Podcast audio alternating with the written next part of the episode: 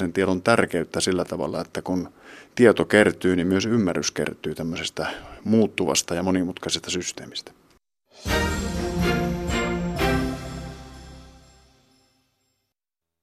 Yle Radio Suomi, ajan tasa.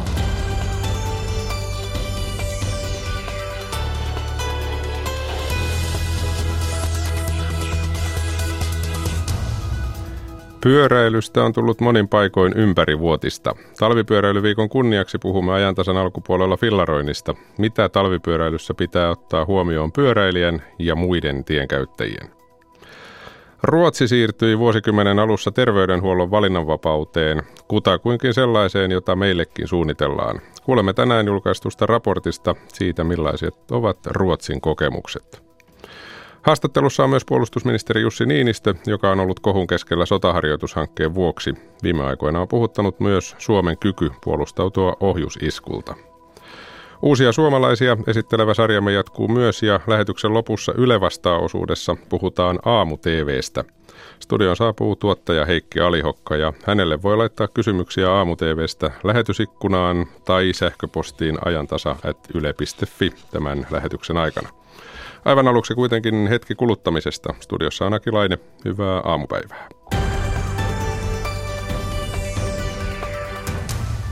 Tänään ovat kulutusasiat pinnalla, sillä varmaan kutakuinkin jokainen on huomannut, että on Black Friday eli musta perjantai nimellä tunnettu halpojen hintojen päivä. Sillä tietysti yritetään kasvattaa myyntiä ja saada joulukauppa kunnolla vauhtiin. Toisaalta tänään on myös kulutuskriittisten vastaisku, eli älä osta mitään päivä. Ja lisäksi parhaillaan on menossa keskustelutilaisuus siitä, miten sovittaa yhteen maapallon voimavarat ja yhteiskuntamme hyvinvointimalli, eli oikeastaan nuo kaksi teemapäivää, miten ne yhteen istuvat. Meillä on puhelimessa nyt tuossa keskustelutilaisuudessa mukana oleva Sitran johtaja Mari Pantsar. Mari, hyvää aamupäivää. Hyvää aamupäivää. Miten tavallisen kuluttajan nyt pitäisi lähestyä tätä päivää, kun tässä on hyvin vastakkaiset teemat? Mitä tästä pitäisi ajatella niin sanotusti? Joo, tässä on niin oikeastaan kaksi vastavoimaa, jotka tänä päivänä kamppailevat, eli tämmöinen ostohysteria ja sitten toisaalta älä osta mitään päivää. Ja me oikeastaan Citrana haluttaisiin tuoda vielä kolmas elementti tähän, eli Eli jos tota jotain ostetaan, niin pitäisi miettiä aina näiden ostopäätösten ympäristövaikutuksia ja ennen kaikkea sitä, että tuleeko se hyvä elämä ja onnellisuus siitä, että koko ajan ostetaan vaan enemmän, vaan, vai voisiko ehkä ostaa jotain kestävämpiä tuotteita jotka sitten kestävät kauemmin ja ehkä ovat ympäristövaikutukseltaan parempia. Niin tuossa keskustelutilaisuuden otsikossa sanotaan, että Suomi voi tarjota paremman vaihtoehdon Black Fridaylle. Mikä se parempi vaihtoehto on? Onko se juuri se, että ostetaan, mutta katsotaan vähän tarkemmin, mitä ostetaan? Kyllä, se on ehkä sitä, että ostetaan vähemmän, mutta ostetaan näitä kestävämpiä ja pitempään kestäviä tuotteita. Eli pyrittäisiin siirtymään tästä nykyistä, voidaan ehkä sanoa tuhlaustaloudesta tai kertakäyttökulttuurista siihen, että kun jotain tuotteita ostetaan, ne, ne säilyvät käytössä pitempään ja niiden ikää pystyy sitten myöskin lisäämään esimerkiksi korjaamalla ja huoltamalla ja ylläpitämällä näitä näitä tota, tavaroita ihan samalla tavalla kuin esimerkiksi jotain autoja tai muita, niin niistähän pidetään hyvin hyvää huolta, koska ei haluta ostaa niitä liian usein, niin ehkä myöskin tämmöistä kertakäyttötuotteissa voitaisiin miettiä sitä, että miten niitä saadaan korvattua sitten kestävillä vaihtoehtoilla. Niin siinähän käy usein niin, että kun lähdetään esimerkiksi tässä tapauksessa tätä voimakasta kulutusta vastustamaan, niin mennään sinne toiseen ääripäähän nimenomaan tähän älä osta mitään teemaan tekisi mieli sanoa vanhan sanonnan mukaan, että eihän se yhteiskunta silläkään tavalla pyöri. Ei, kyllä tota, tavallaan yhteiskunta pyöriäkseen niin tarvitsee myöskin tota, erilaisten hyödykkeiden kauppaa, mutta mutta tota, ehkä sitäkin pitäisi miettiä tulevaisuudessa tarkemmin, että tuoko se tavaroiden ostaminen tai tavaroiden omistaminen ihan oikeasti onnellisuutta ja hyvinvointia, vai voitaisiinko joitain tavaroita esimerkiksi korvata palveluilla ja sitten saataisiin tänne palvelupuolelle lisää työpaikkoja ja sitä kautta myöskin kasvua meidän kansantaloudelle. Et meidän on niin kuin ihan pakko tässä huomioida myöskin semmoinen, semmoinen tekijä kuin maapallon kantokyky. Eli nyt me käytetään ihan liikaa luonnonvaroja ja tavallaan syödään tulevien sukupolvien luonnonvarakapasiteettia ja se ei ole oikeastaan kovinkaan reilua meidän lapsia ja lapsenlapsia kohtaan. Yleensä tapa ajatella tuota maapallon kantokykyä on se yksittäisen kuluttajan tai yksittäisen ihmisen kohdalta, että se on nyt ihan sama, mitä minä teen. Se on niin pieni pisara tässä koko hommassa, ei sillä ole mitään vaikutusta. Mitä tähän sanot, Mari Pantsar?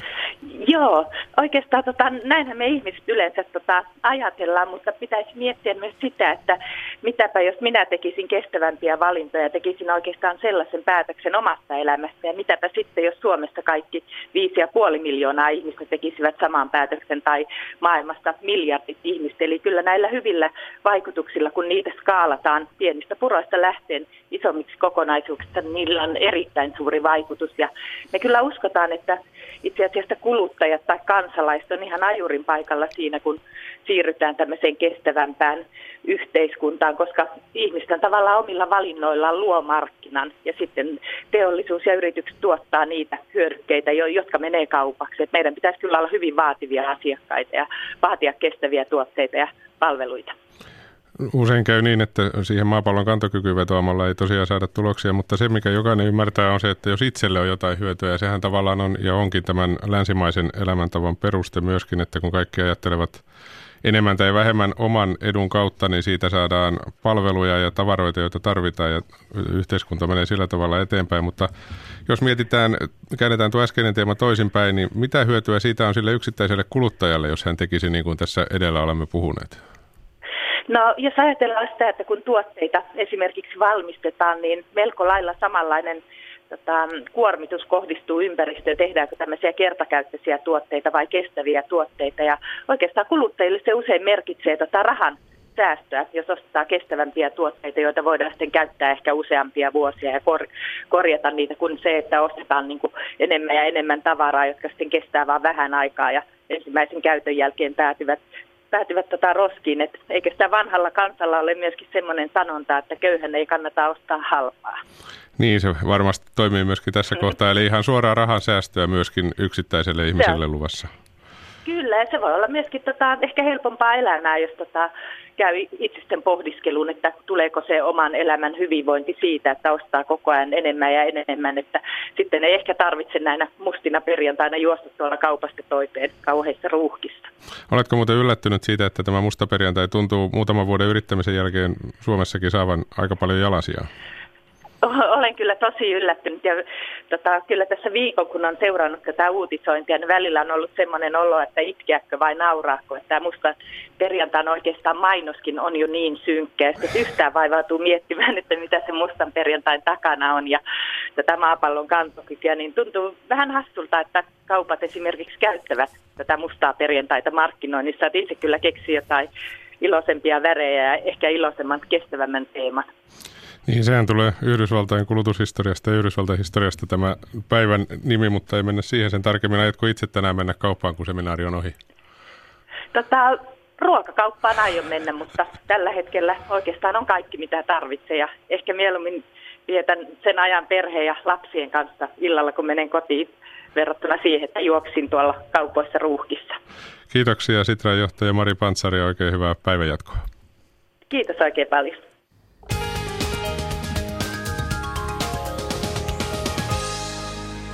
Tähän kohtaan liikennetiedote tie 6, Juuka. Liikennetiedote onnettomuudesta tilanne on ohi. Siis tie 6 välillä Joensuu-Kajaani, Juuka, tarkempi paikka paikasta Kolinportti 400 metriä suuntaa Jero. Siellä siis kutostiellä tilanne on ohi.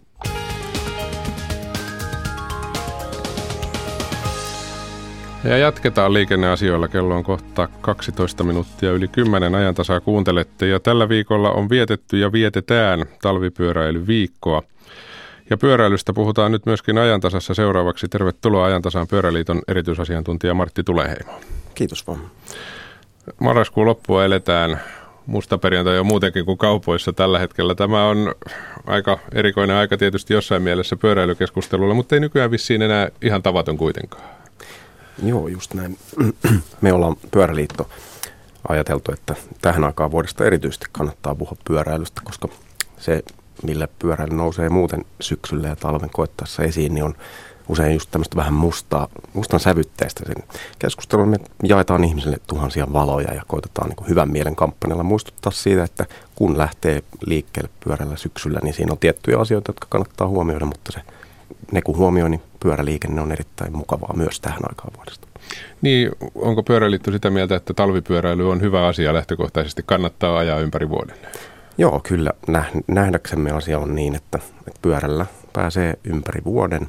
Että talvellakin pyörä on aika yliveto kulkupeli, kunhan on ne perusasiat kunnossa, eli niin kuin ennakoinnin kautta lähdetään liikkeelle, että huomioidaan, että väylät voivat olla sekä märkiä että liukkaita, siellä on vettä, siellä on jäätä, siellä on lehtiä ja kaiken näköistä tämmöistä, mikä ehdottomasti pitää huomioida. Mutta että nämä asiat kun huomioi, niin pyörällä pääsee sujuvasti ja nopeasti perille myös syksyllä ja talvella. Hmm. Onko oikea arvio se, että talvipyöräilyn suosio lisääntyy koko ajan ja on lisääntynyt?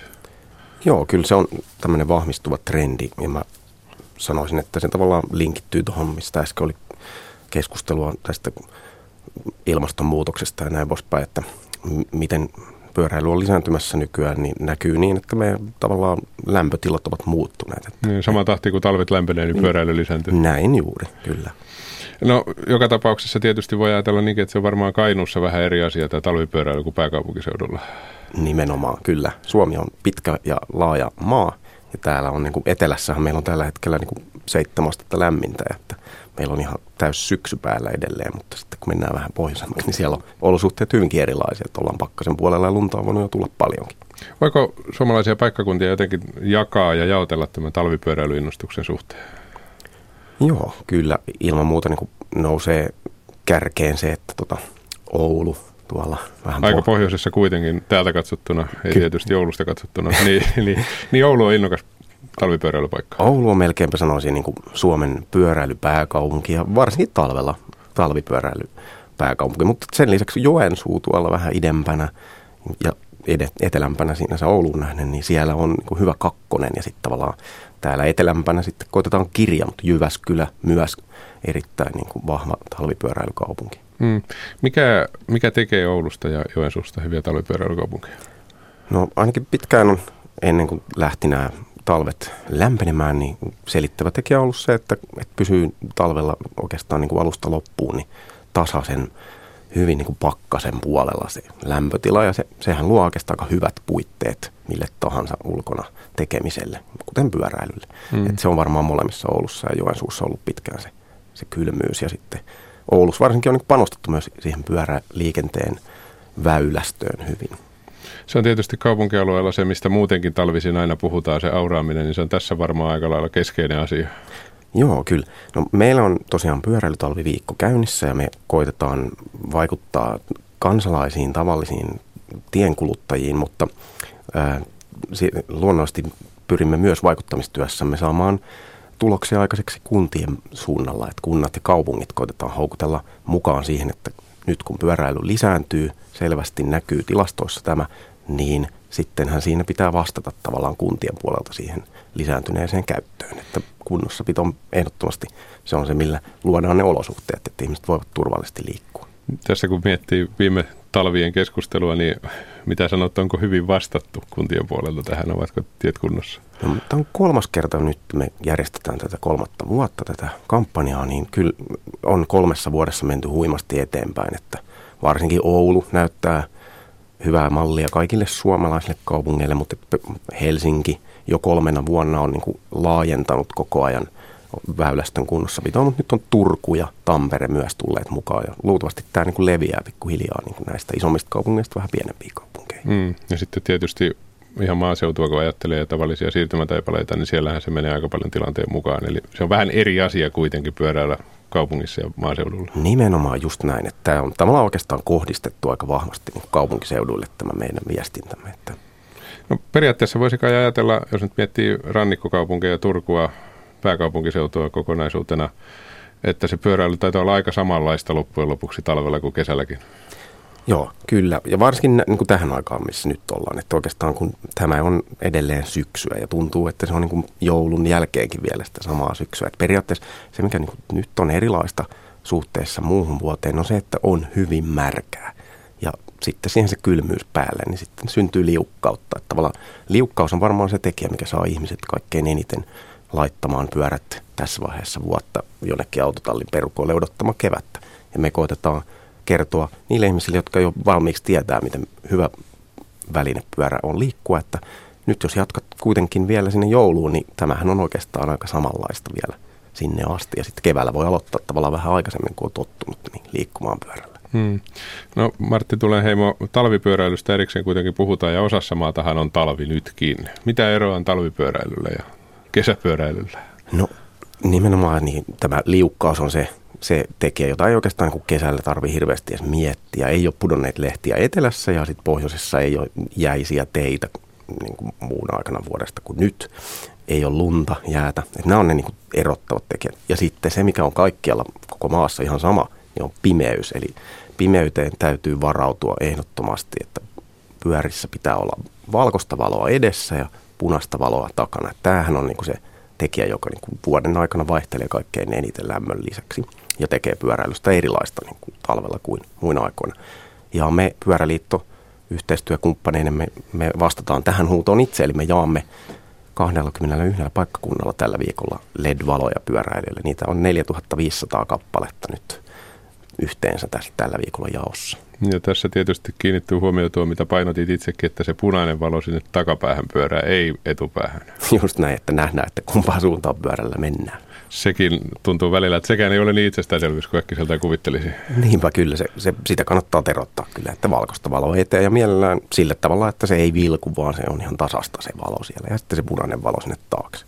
No noin pyöräliiton näkökulmasta sitten tietysti kaikki muu valojen lisäksi valot ovat niin halpoja nykyään, että siinä ei oikein voi kustannuskysymyksestä, jos on varaa pitää fillaria, niin kyllä todennäköisesti se valonkin siihen saa. Mutta onko jotain muuta, mitä talvella pitäisi olla varusteita?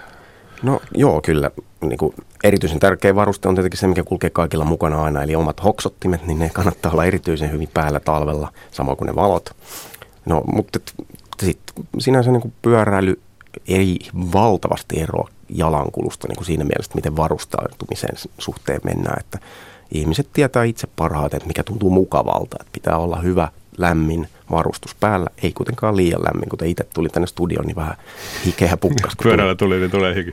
Kyllä, eli takki, kengät, päähine, käsineet, nämä on ne perusjutut, mutta ehkä sitten jos sanotaan mikä on kaikkein tärkeintä, niin valojen lisäksi on se, että se oma pyörä on hyvässä kunnossa ja sillä on mukava ajaa, koska huono pyörä on sellainen, mikä jää heti sinne pihan perukoille. Hmm, mutta periaatteessa ja käytännössäkin se pyörä voi olla samanlainen kesällä ja talvella. Periaatteessa näin kyllä ihan yksinkertaisesti voi olla se sama. Toiset to- toki tykkää vaihtaa niin kuin renkaita, että jos on paljon, jos on kylmemmät olosuhteet kuin täällä etelässä, niin nastarenkaat on todella hyvä varuste. Toisilla on sitten semmoinen, että eivät kaasti itse tykkää tehdä niitä hommia, menevät pyöräkauppaan te- teettävät sen palveluna ja kolmas on tämmöinen tapa, että omistavat kaksi pyörää, on kesäpyörä ja talvipyörä erikseen. Mm. Mikä on se tavallisin puute, mikä pyörissä talvella on? No mä sanoisin, että se on, se on valitettavasti se valo, joka edelleen puuttuu kaikesta useimmiten, että niitä valoja, uskon, että jos niitä saisi esimerkiksi ruokakaupan kassalta siinä jonottaessa, niin sieltä varmaan lähtisi helpommin se valo mukaan, kuin että täytyy erikseen mennä rautakauppaan tai pyöräkauppaan ostamaan sitä valoa. Hmm. Ja ajamisesta tuossa jo puhuttiinkin, eli periaatteessa se pyörän ajaminenhan on ihan samanlaista varovaisuutta, vaan pitää ehkä olla vielä enemmän. Joo, kyllä. Et tärkeintä on se ennakointi, kiire pois, pois kaikki turhat ohittelut ja näin poispäin. Ja hyvä mieli mukaan, niin siitä se hyvinvointi pyörällä syntyy. Hmm. No sinä, Martti Tuleheimo, olet tietysti tottunut puhumaan pyöräilyn puolesta, eikä siinä mitään, mutta aika usein varmaan nykyään joutuu varsinkin pääkaupunkiseudulla puolustuskannalle, vai mitä? Ilman muuta, kyllä joo. Olen tehnyt itse näitä hommia semmoinen vuosikymmenen verran, niin on se lisääntynyt tämä keskustelu voimakkaasti. Ja mä, mä luulen, että se on ihan luonnollista. Se liittyy vahvasti siihen, että pyöräliikenne on kasvattanut painoarvoaan, liikenteessä on tullut paljon, paljon, paljon lisää pyöräilijöitä ja se toki nostattaa sitten tunteita, että kun siellä tavallaan yhtäkkiä joudutaankin huomioimaan ihan uudella tavalla pyöräily kuin aikaisemmin. Oli vähemmän pyöräilijöitä, niin ei tarvinnut niin kauheasti kiinnittää huomiota siihen. Ja siitähän se niin kuin syntyy tavallaan, niin kuin, että joko on yhteispeliä tai sitten sitä ei ole. Hmm. Miten paljon siitä on pyöräilijöiden omaa vikaa, että maine ei aina paras mahdollinen ole? No luulisin, että varmaan silleen pyöräilijät siinä kuin muutkin ihmiset niin ovat, ovat osa tätä laajempaa ihmisyhteisöä. Me suomalaiset kaikki voimme vaikuttaa siihen, että miten siellä liikenteessä kukin liikkuu.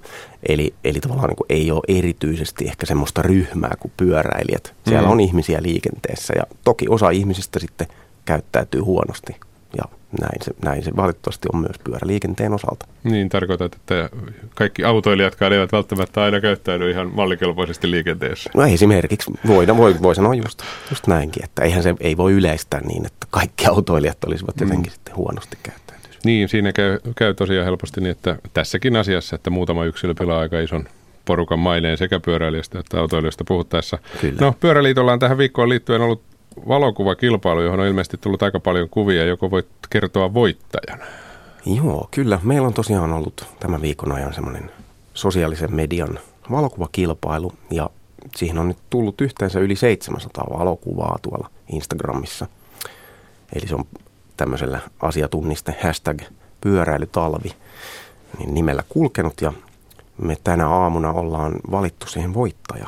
Ja se on tämmöinen nimimerkki Kertavalotus, joka on voittanut itselleen suomalaisen polkupyörän. Ja tätä kuvaa voi käydä katsomassa missä? Se, se löytyy Instagramista. Sieltä etsii semmoisen käyttäjätilin nimeltä Kertavalotus. Niin sieltä voi sitten katsoa. Ja itse ilmeisesti kuulut niihin, niin kuin aika moni muukin, ainakin pääkaupunkiseudulla Martti tulee heimoittaa ja koko vuoden ympäri vai jatkoa? No kyllä ja ei. Että periaatteessa ajan ympäri vuoden, mutta toki on useita sellaisia päiviä. Nyt niitä on tähän asti ollut kaksi päivää tässä tänä syksynä, että en ole, en ole liikkunut pyörällä. Että toki, että jos, jos vettä tulee kuin aisaa, niin sitten niin. menee jollain muu. Tai lunta tai jotain vastaavaa. Eli järkeä saa käyttää, näin se voidaan tiivistää. Näin tässä. on, kyllä. Hoksuttimet päälle ja valot päälle. Nimenomaan, se on hyvä tiivistys. Martti Tuleheimo, kiitoksia. Kiitos oikein paljon.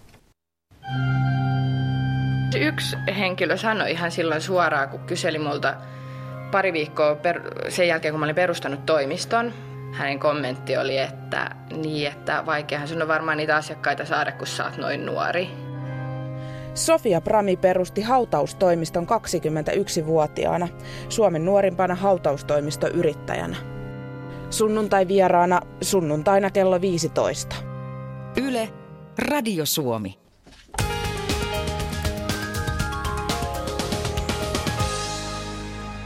Liikennetiedotetie 23 Heinävesi Leppävirta tilanne jatkuu. Aiempi onnettomuus, onnettomuuspaikan pelastus- ja raivaustyöt käynnissä. Yksi ajokaista suljettu liikenteeltä, tapahtumapaikalla liikenteen ohjaus.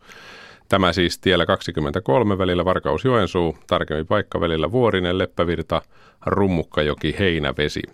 Siellä siis yksi ajokaista suljettu liikenteeltä.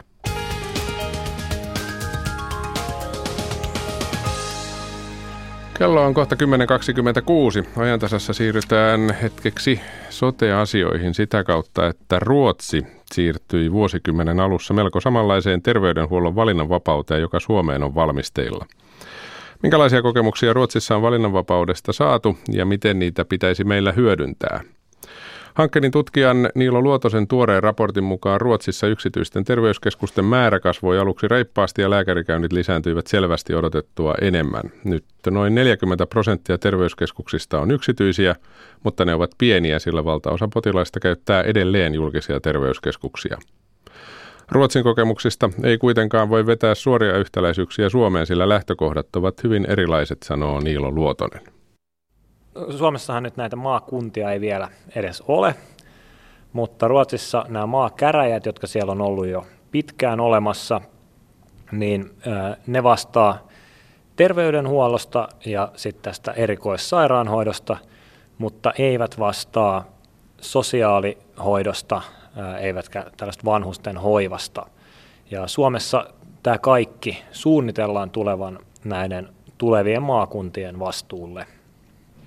Niilo Luotonen tutkija Hankkenilta. Kuinka paljon uusia terveydenhuoltoyrityksiä tai palveluntarjoajia tuli markkinoille, kun tämä valinnanvapaus alkoi?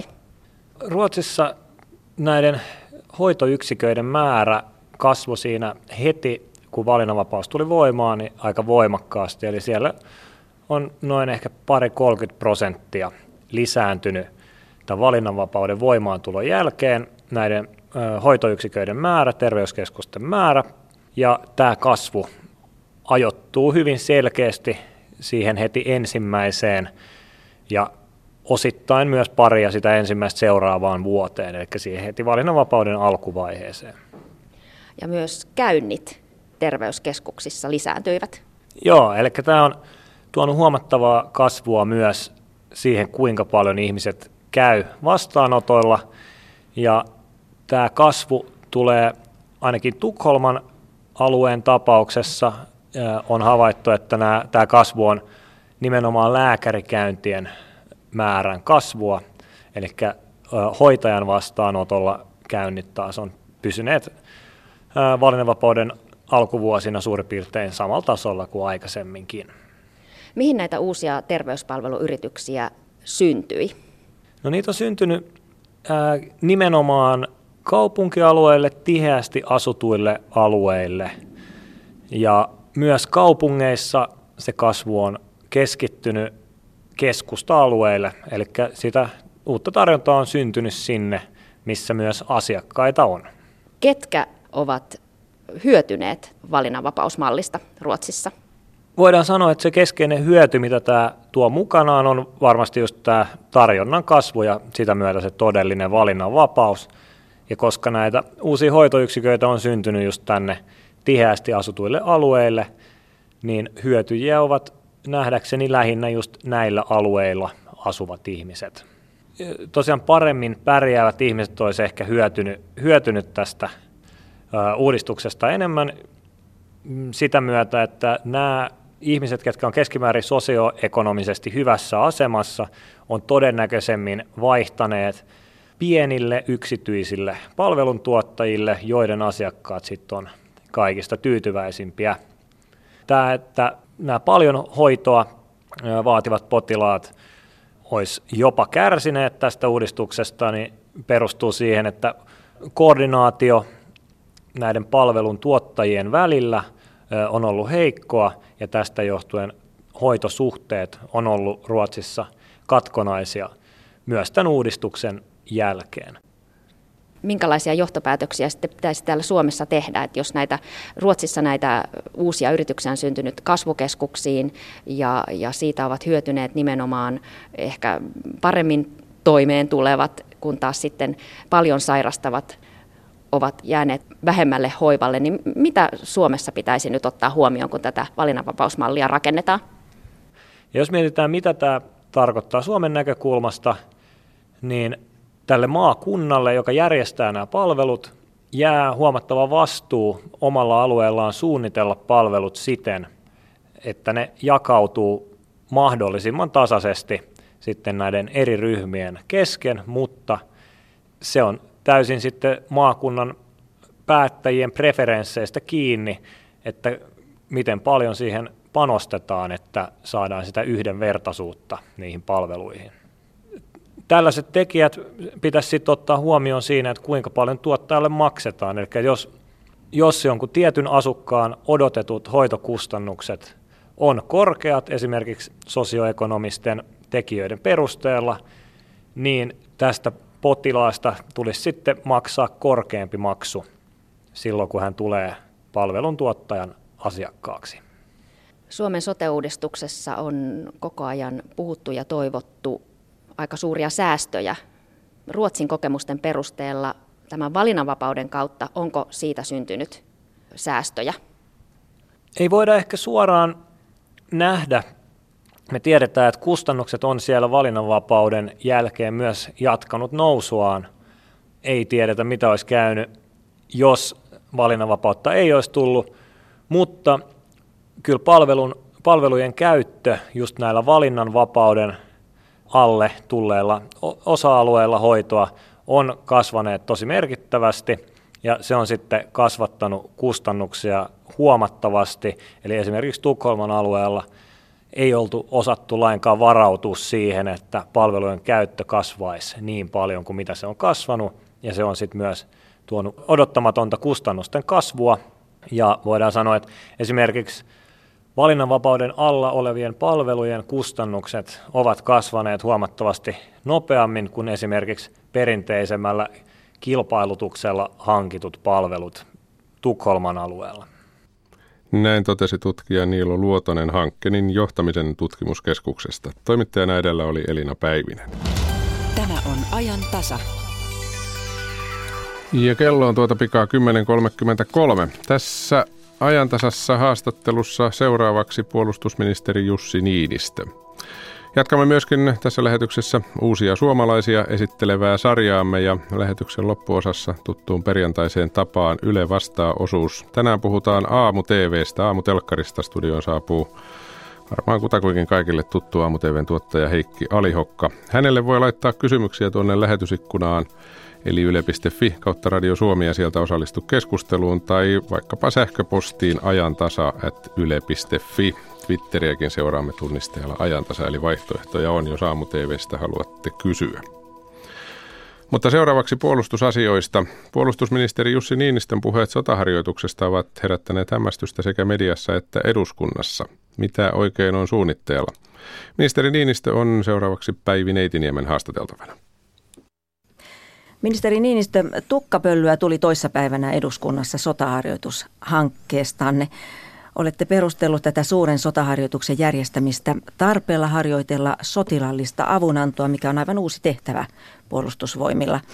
E, ihan järkevältä perustelu kuulostaa, mutta miksi jälleen sotaharjoituksesta syntyy tällainen kohu? No sehän on ollut median tapa vuosittain nostaa joku harjoitus ja pyörittää sitä ja hakea sitten kommentteja oppositiota, jotka tietysti kärkkäästi tähän tarttuvat.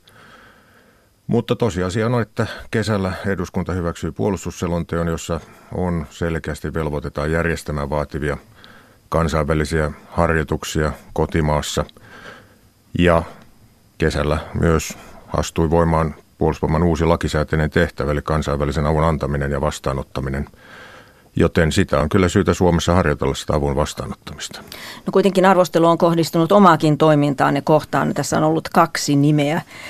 Toisaalta tasavallan presidentti, joka on ilmeisesti ollut tietämätön, että suunnitelmat ovat edenneet jo tällaista vauhtia. Hän on kuitenkin puolustusvoiman ylipäällikkö.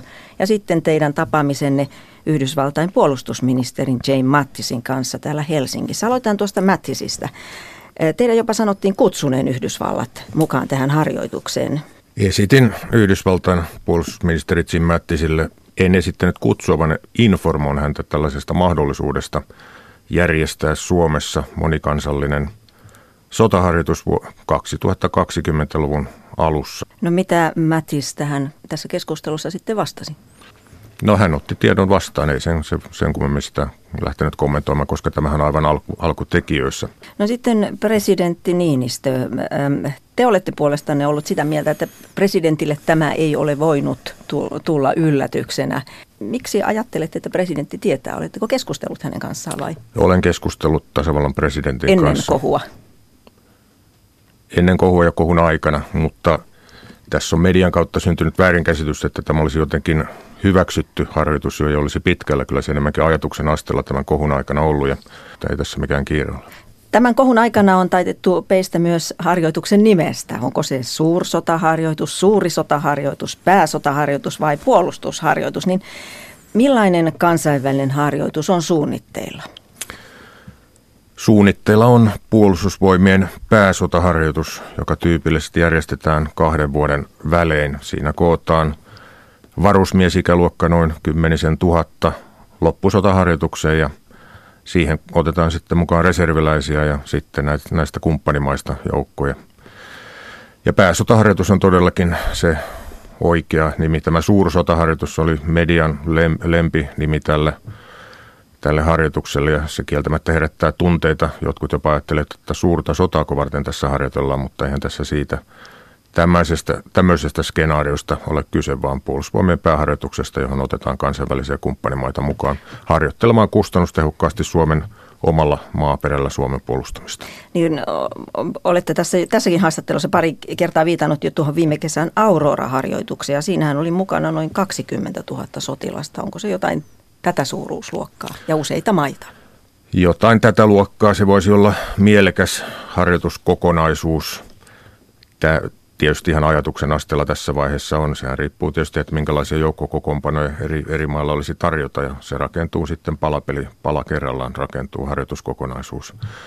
Meillähän on ollut sinällään kansallisestikin samankokoisia harjoituksia esimerkiksi Puolustusvoimien pääsotaharjoitus maanvyöry vuonna 2009 kokosi 18 000 sotilasta, joten ei aivan mitään merkillisiä lukemia nämä parikymmentä tuhatta ole, että ja puhumattakaan sitten 70- ja 80-luvulla, jolloin harjoituksissa oli jopa 30-40 000 miestä.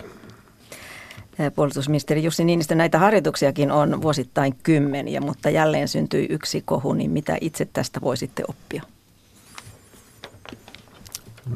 En tiedä, mitä minun tässä tarvitsisi erityisesti oppia, ripotella tuhkaa päälle vai mitä tässä hyvän asian puolesta on ääntä pidetty ja onpahan nyt mennyt tietoisuus kansalaisten keskuuteen, että puolustusvoimien tehtävä harjoitella ja välillä tämä on syytä harjoitella isommissakin joukkokokoonpanoissa, että upseerit saavat oppia joukkojen kokoamisesta ja johtamisesta nyrkit savessa, eikä suinkaan powerpointteja katso.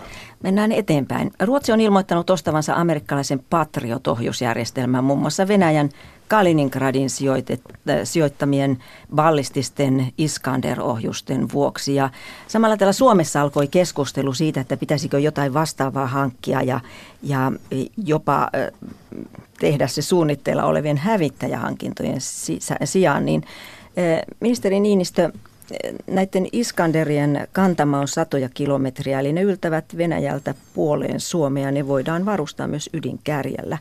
Eh, miten hyvin Suomi pystyy torjumaan tällaisen ohjusiskun?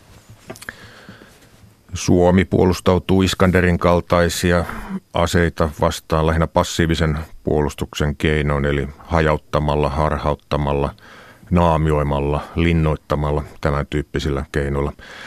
Mitä tulee tähän Ruotsin hankkimaan Patriot-järjestelmään, se on miljardiluokan hankinta, eikä sillä saada edes täyttä kattavuutta Iskandereita vastaan. Se ei ole nimenomaisesti Iskandereita torjumaan tarkoitettu järjestelmä.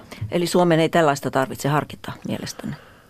Kyllä, Suomen täytyy jatkuvasti harkita turvallisuusympäristön kehitystä ja asejärjestelmiä ja tämä ohjuspuolustuksen kehittäminen on varmasti meillä listalla tulevaisuudessa, kunhan syntyy kustannustehokkaampia ja ylipäätään tehokkaampia järjestelmiä, niin, ja, jotka ovat liitettävissä Suomen ilmapuolustusjärjestelmään. Meillähän on tämä hävittäjähankinta tosiaan tämä tärkeysasteessa numero yksi, sen HX-hankkeen eteenpäin vieminen, se on tärkein asia. Mutta samaan aikaan kehitämme ilmapuolustusta kokonaisuutena. Me olemme juuri viime aikoina saaneet käyttöön NASAMS ilmatorjuntajärjestelmän pääkaupunkiseutu on kohtuullisen hyvin sillä suojattu. Korkeammissa taajuuksissa on kyllä puutteita, joten seuraamme mielenkiinnolla tätä NASAMSin Extended Range eli jat- ylempien korkeuksien torjuntajärjestelmän kehittymistä. Eli kyllä meillä tarpeita kehittää on. Entä mitä mieltä olette niistä asiantuntijalausunnoista, jotka ovat sitä mieltä, että, että tämmöinen torjuntaohjus voisi hyvin hävi, korvata hävittäjän ja se olisi edullisempikin ratkaisu? Mikään maa ei korvaa hävittäjien ohjuksella. Nyt juuri uutisissa kuultiin, että Suomi on jättämässä ensimmäiset tarjouspyynnit Hornetit korvaavista uusista hävitteistä ensi kesänä ja Suomi on nostamassa 64 hävittäjää. Palasitte hiljattain Yhdysvalloista, joissa olitte siellä juuri hävittäjähankintoihin liittyen. Mikä oli siellä tapaamisten tarkoitus? Tapasin muun muassa kaksi Yhdysvaltain varapuolustusministeriä. Ja keskustelimme tietysti näistä Suomen strategisista hankinnoista, eli merivoimien laivoi 2020-hankkeesta ja sitten tämä Hornetien suorituskykyä korvaava HX-hanke. Toivoimme tiettyjä vapautuksia liittyen tie, tietoon liittyen hankkeisiin, niin sanottuja releasejä. Mitä nämä tietyt vapautukset, mitä se tarkoittaa? Monenlaista teknistä yksityiskohtaa. Meillähän esimerkkinä voi mainita, että kun hankimme JASM rynnäkohjuksen Hornettiin, niin siitä on noin kymmenen vuotta, kun tämä päätös tehtiin ja vieläkin on tämän ohjuksen integrointi asejärjestelmiimme kesken ja ensi vuonna todennäköisesti saamme sitten Jasmin käyttöön Suomessa – jokainen ymmärtää, että hävittäjä kone on vähintäänkin yhtä monimutkainen järjestelmä kuin tämä rynnekohjusjärjestelmä, joten pyrin näillä omilla interventioillani nopeuttamaan tätä Pentagon, Yhdysvaltain puolustusministeriön valtava byrokratia, jossa ministerien välisillä tapaamisilla on suuri merkitys. Silloin asiat alkavat yleensä luistaa nopeammin. Näin sanoi puolustusministeri Jussi Niinistä. Häntä haastatteli Päivi Neitiniemi. Tämä on ajan tasa. Ajantasahan on esitellyt tässä jälleen viime päivinä uusia suomalaisia. Toiset ovat muuttaneet vuosikymmeniä sitten ja tänään tutustutaan yhteen äskettäin tulleeseen. LVI-insinööri Ubay Alsansal on kotoisin Irakin Mosulista, josta toista sataa tuhatta ihmistä on painut taisteluja. Suomeen hän saapui kaksi vuotta sitten ja sai turvapaikan. Espoolaiseen kirjastoon Ubay meni vapaaehtoistyöhön, mutta huomasi pian neuvovansa arabiankielisiä nettiasioinnissa – Kirjastosta hän löysi ystäviä, tukea ja kielitaitoa. Kaikkiaan hän pitää itseään onnekkaana. Työharjoittelukin alkaa kohta, hän kertoi keväällä tehdyssä haastattelussa. اسمي أبي آل جئت من العراق إلى فنلندا قبل سنتين أنا مهندس تبريد وتكييف طموحي هو إيجاد عمل ما يناسب شهادتي في فنلندا من kotikaupunki oli Mosul. Meillä on sata Mosulissa ja mä pakenin äh, sieltä. Ja mä tulin äh, Suomeen äh, 2015. Mulla ei ole perhe täällä. Mulla on ystäviä, vain ystäviä. Minulla on äh, turvapaikan äh, status, että mä en voi mennä Irakiin. Se on vaikea, äh, mutta äh, viime joulukuussa oli äh, vaikeampi, koska äh, Irakin armeija äh, höykäsi meidän äh, perhe. Ja mä, ähm, mä, olen, äh, mä, mä en voi soittaa äh, mun, äh, mun velin äh, Mosulissa, se oli tosi vaikea. Se kestää ehkä kaksi äh, viikkoa tai kolme viikkoa sitten meidän alue tuli äh, vapautettu. Äh, se tuli äh, helpoksi sen jälkeen. He asuvat Itä-Mosulissa ja Itä-Mosulissa tuli vapautettu nyt ja heidän tilanne on parempi kuin ennen. Mutta nyt odotan, että Länsi-Mosul tuli vapautettu myös, koska siellä on paljon ihmisiä ja se on vaikeampi kuin Itä-Mosulissa, koska siellä on tämä vanha kaupunki ja siellä on tämä käpeä kadut. Se, se on vaikeampi. Mä seuraan tämä CNN, mutta oikeasti paras, että soitetaan mun, mun perheen suoraan. Mä voin saada oikein tapahtuma siellä. Parempi monelle, että mä, mä, voin, mä voin saada uutinen suoraan minun perheestä tai minun ystävistä. Ubay Al-Shansalin matka Mosulista Helsinkiin kesti puoli vuotta. Hän sai täältä tukiperheen ja opiskeli suomea. Irakissa hän oli työskennellyt LVI-insinöörinä ja täydentää nyt opintojaan ammattikorkeassa. Espoolainen kirjasto oli Ubaille tärkeä paikka. Hän meni sinne ensin vapaaehtoistyöhön, mutta pätevöityi pian neuvomaan arabiankielisiä lomakkeiden täytössä ja nettiasioinnissa – oman alan töitäkin on jo luvassa. Vastaanottokeskuksessa mä, mä sain uh, uusia ystäviä ja sitten uh, uh, nyt mä, uh, mä sain uh, suomalais, suomalainen uh, perhe asuva, uh, ja he asuvat täällä ja he auttavat minua, kun mä tarvin jotain. Tietä uh, tilanne Suomessa uh, esimerkiksi äh, tuon tilanne tai yhteiskunnan tilanne. Mm. He auttavat minua. Viime vuonna mä sain tuota, kirjastossa, se oli Sellon kirjastossa, ja se kuului asiointi neuvonnaan. Jo autetaan ihmiset tulivat Irakista, Syyriasta, miten täyttämään lomakeen. Joo, mm. esimerkiksi Kelan äh, lomakeen tai äh, sosiaalin äh, lomakeen. Autetaan heitä, mikä on tämä verkkopankki. Joo. Ja hakemaan myös töihin, etsitään asunnot. Ensin mä olen vapaaehtoinen kirjastossa. mulla oli kandidaati, se kuuluu LVI-alan. Olin LVI-insinööri ja nyt Mä jatkan tää opiskelut, joo. Metropoli ammattikorkeakoulussa. Mä yritän äh, tietää, mikä on äh, insinöörin tai äh, LV-alan äh, tilanne Suomessa. Metropoliassa autetaan minua paljon äh, tästä aiheesta. Äh, englanniksi. mä opiskelen äh, englanniksi. Ehkä kaksi vuoden päästä mä voin äh, opiskella suomeksi. Mä opin su- suomea kirjastossa, siellä on tämä kielikahvila. Suomalaisia tulivat kirjastoon, autetaan ihmisiä, puhu, äh, puhutaan suomea. Ja yeah. he autto, auttoivat minua. Ja sen jälkeen mä, mä menin opiskelemaan äh, Metropoliassa ja äh, mä aloitin äh, äh, hakea töihin. Äh, ja mä sain tää äh, tuo harjoittelupaikka äh, Elimäillä. Mä toivon, että äh, sen jälkeen mä voin saada äh, työtä Suomessa mun alallani. Näin sanoi LV-insinööri Ubai Aalsansalla. Haastattelu oli siis uusinta keväältä ja toimittajana Katariina Lahtonen. Kello on 10.48. Se tarkoittaa perjantai-aamupäivänä sitä, että on Yle vastaa osuuden aika. Ja tänään puhutaan televisiosta, tarkemmin sanoen monen meistä joka arkiaamuisesta ja lauantajaamuisestakin rutiinista, eli aamu-tvstä. Aamu-tvn tuottaja Heikki Alihokka, tervetuloa radioon. Kiitoksia. Miltä tuntuu olla radiossa yhtäkkiä? Ee, hämmentävältä, kun tässä saa olla ihan missä asennossa huvintaa ja näyttää kansainvälisiä käsimerkkejä niin, ja niin edelleen. Niin. Kuka ei Aika rentouttavaa itse asiassa. Yksi aamu taas takana.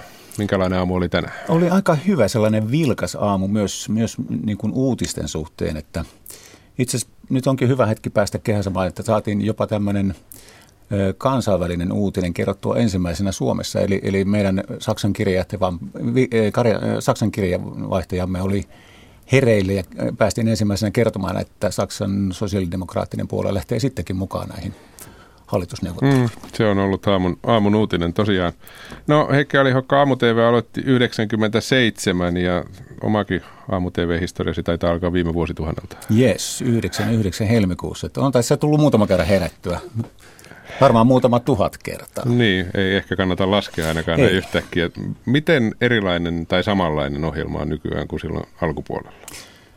Kyllä tämä varmaan aika erilainen on, että mm, tehdään varmaan merkittävästi rennompaa ja hyvän tuulisempaakin ehkä ohjelmaa kuin silloin vuosituhannen vaihteessa. Että silloin oli tärkeää, että kaikki osastopäälliköt tuli vieraaksi ja oli aika paljon sellaista ö, vakavaa pönötystä, että – onhan sitä meillä nykyäänkin jonkun verran, mutta sitten on entistä enemmän sitä niin kuin lifestylea ja, ja kulttuuri-ihmistä ja, ja hyvän tuulista höpinää. Niin muistan silloin alkuvaiheessa, kun olin itsekin ollut en töissä toki koskaan aamu mutta kuullut silloin alkuvaiheessa juttuja, niin siinä muun muassa sanottiin, että koskaan ei laiteta ruokaa eikä ikinä soiteta musiikkia. Siitä on näistä periaatteista on Molemmista. Hei, hyvä kun muistutit tosiaan. No nyt ruokaa laitetaan vaan kesäisin, koska meidän studio ei, ei salli tulenkäyttöä sisätiloissa. Mutta jumpataankin joskus. Totta, tuossa on menetty pitkä loikka eteenpäin. Kyllä. Otetaan, että ei tule kiire että yleisökommenttien kanssa muutama tähän. Täällä itse asiassa kehuja tulee hämmentävän paljon. Aamu-TVlle ei, kysymystä, ei aamu ei kysymystä, vaan kehuja. Sopiva kompo asiaa, viihdettä, hyvä tunnelma. Yötyöläiselle aamu-TV ovat TVn katselun laatuaikaa. Aamu-TV just passeli siihen. Sitten tässä on tällainen kommentti, että aamu-tv naiset nukkumis- ja hymyilemiskursseilla. Aina kun aina väsyneen oloisia ja pussit silmien alla. Seija Paasasesta mallia, jolla on varma iloinen tyyli. Miestoimittajat ovat aamulla hymyileviä ja rentoja. Haluatko jäävätä itsesi tästä vai kommentoida? Mä vähän, vähän nyt kom, me, niin kuin kommentoin sitä, että kyllä nyt meidänkin naiset on kyllä oikein virkeän näköisiä siellä, mutta jos Tämä joskus, yksi... joskus tietysti saattaa tulla huonoa, mutta ei ehkä ole sillä virkeimmillään. Kieltämättä itsekin vähän tätä kommenttia ihmettelen, mutta asiakas on mm. tietysti oikeassa, siitähän mm. lähdemme. Sitten täällä on tällainen kommentti, joka on itse asiassa mielenkiintoinen, koskee tietysti Ylen uutisen toimintaa laajemminkin.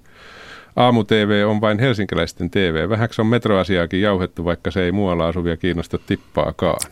Joo, hyvä kommentti. Siinä on asia, jonka kanssa me kamppaillaan vähän niin kuin joka aamu. E-, että tota noin, varsinkin kun näitä, näitä päättäjiä ja asiantuntijoita meille ohjelmaan lassataan, niin aika, aika isosti asuvat tässä Helsingin seudulla. Että kieltämättä yritetään mahdollisimman paljon sitä maakunnan ääntä saada kuuluviin. Sen takia me aina silloin tällöin yritetään saada meidän maakuntatoimituksia lassuttua tekemään, tekemään meille juttuja. Esimerkiksi tänä aamuna meillä oli Lahdesta juttu siitä, kun Lahden radiomastot täytti 70 vuotta ja Kuopion toimitus – oli käynyt kulttuuriministeri Sampo Terhon musikaalin ensi-esityksessä. Mm. Mutta näette kieltämättä, tuossa to, on tuo hyvä kysymys ja siitä tunnetaan jatkuvaa, jatkuvaa pistoa sydämessä. Siitä on laajemminkin liikkeellä mm. uutisajankohtaisosastolla. Sitten ihan suora kysymys Heikki Alihokalle. Miksi vieraita on niin paljon, että jokaiselle joudutaan sanomaan, että tähän nopea vastaus vielä aika loppuu? Kaikki vieraat eivät pysty tykittämään vastauksia ja toisaalta moni mielenkiintoisen asian käsittely jää ihan raapaisuksi. Okei. Meillä sitten taas toimituksessa tuntuu olevan joskus päinvastainen ongelma, että meillä ikään kuin haastattelut kestää joskus liikaakin. Ja me tehdään esimerkiksi, jos vertaa vaikka BBCihin, siellä haastattelut on tosi lyhyitä, luokkaa kolme neljä minuuttia. Meidän haastattelut voi kestää 10-12 minuuttia. Mutta kieltämättä joskus, jos asia on iso, niin kyllähän ne, kyllähän ne kesken jää. Mm. Ja siinä on tietysti varmaan myöskin toisinpäin, kun ajattelee, niin se, että jos ihmisen raahaa tänne aamukuudelta, niin ei ihan kahden minuutin takia välttämättä. Ei, ei, ei mielellä. Kyllä siinä huono omatuntoa pääsee tuntemaan. Ja ja kieltämättä joskus haastatteluissa, niin kuin Aki sinäkin tiedät, niin joskus melkein vaan on hyvä asia, että jää ikään kuin jotain sinne viivan alle. Että. Mm, ja sitten haastateltavalle he jää aina se olo, että jotain jää sanomatta ja silloin mm. se on mennyt yleensä aika hyvin. Ja suorassa lähetyksessä minuut, minuutit kulkuu ne, kulkee nopeammin kuin oikeassa elämässä. Niin, näin se on. Siitä puheen ollen aamu-TV on todella hyvä ja juontajat ovat nykyisin todella hyviä. Tällainen kommentti on tullut ja sitten on ehdotus. Rupeaa että... vähän punastuttaa tässä. Joo, mutta radiossa voi punastua ihan no, vapaasti. Niin. Voisiko aamu-TVn uutisurheilu sääosuutta harventaa esim. kerran tunnissa tai joka 50 minuutti? Uskon, että työhönlähtijätkin ehtivät kuulla osion esim. kerran aamussa. Näin jäisi aikaa kunnon keskustelulle. Toivon, että jälkiviisaat osiossa olisi enemmän aikaa perustella mielipiteitä ja tuoda esiin uusia näkökulmia. Nyt se on hosumista. Tässä on monta asiaa, mutta... Okei, vastataan tuohon uutis, uutiskysymykseen. Joo. Joo. Joo, tässäkin on asia, josta on puhuttu. Se on kieltämättä me arvostetaan sitä, että meillä on se palvelu, että ne uutiset tulee sieltä kerran puolessa tunnissa. Jossain vaiheessa on puhuttu siitä, että olisi esimerkiksi tasatunneen pidemmät uutiset ja puolen tunnin aikaa sitten vähän lyhyempi paketti. Asia on meillä takaraivossa jatkuvasti. Sitten tuohon jälkiviisaisiin, niin mä kyllä itse tykkään siitä, että juttu säkenöi ja sinkoilee ja, ja kommentit on aika nopeita. Mm. Aamu-TV on ihan parasta, pitäisi ehkä enemmän jalkautua kansan pariin. Ja sitten heips, miksi Aamu-TV jalkautuu vain Etelä-Suomeen, pohjoinen on unohdettu, raha kyllä kelpaa meiltä. Aina vain Helsinki maahanmuuttaja, Helsinki maahanmuuttaja. Me Vähän viime... samaa, mistä jo puhuttiin, mutta niin, joo, joo, viime kesänä pitkästä aikaa itse asiassa rantauduttiin kunnolla kunnolla maakuntiin. Tosin ei nyt ihan pohjoisimmassa Suomessa käyty, mutta tehtiin kolme maakuntamatkaa joista yhdellä itse oli, oli ilo olla mukana. Oltiin Ähtäri, Jyväskylä, Hämeenlinna. Että näitä toivottavasti tehdään myös ensi kesässä. Mm. Täällä on ihan suora kutsukin aamu-tv viikoksi Lappiin. Täällä on menoja ja meininkiä toisin kuin iänikuiset liikennekuvat studion taustalla. Okei, okay. kiitos. Tullaan käymään. Täällä oli selvä kutsu jo. En tiedä, onko majoitusta jo mietitty hetkinen. Mm. Ja sitten kaivetaan seuraava, joka tuosta tuli Miksi esimerkiksi aamu-TVCen komennetaan viisi ihmistä rupattelemaan heti aamutuimaan ja miksi esimerkiksi puoli seitsemän ohjelmassa samoin kuin monissa muissakin pitää olla kaksi juontajaa? Onko niin, että Yle saa meidät veronmaksajat maksamaan lisää, jos kustannukset kasvavat? Miksi pitää olla kaksi juontajaa, jos oikein tulkitsin tämän kysymyksen? Meidän aamu lähetyksessä. Mm.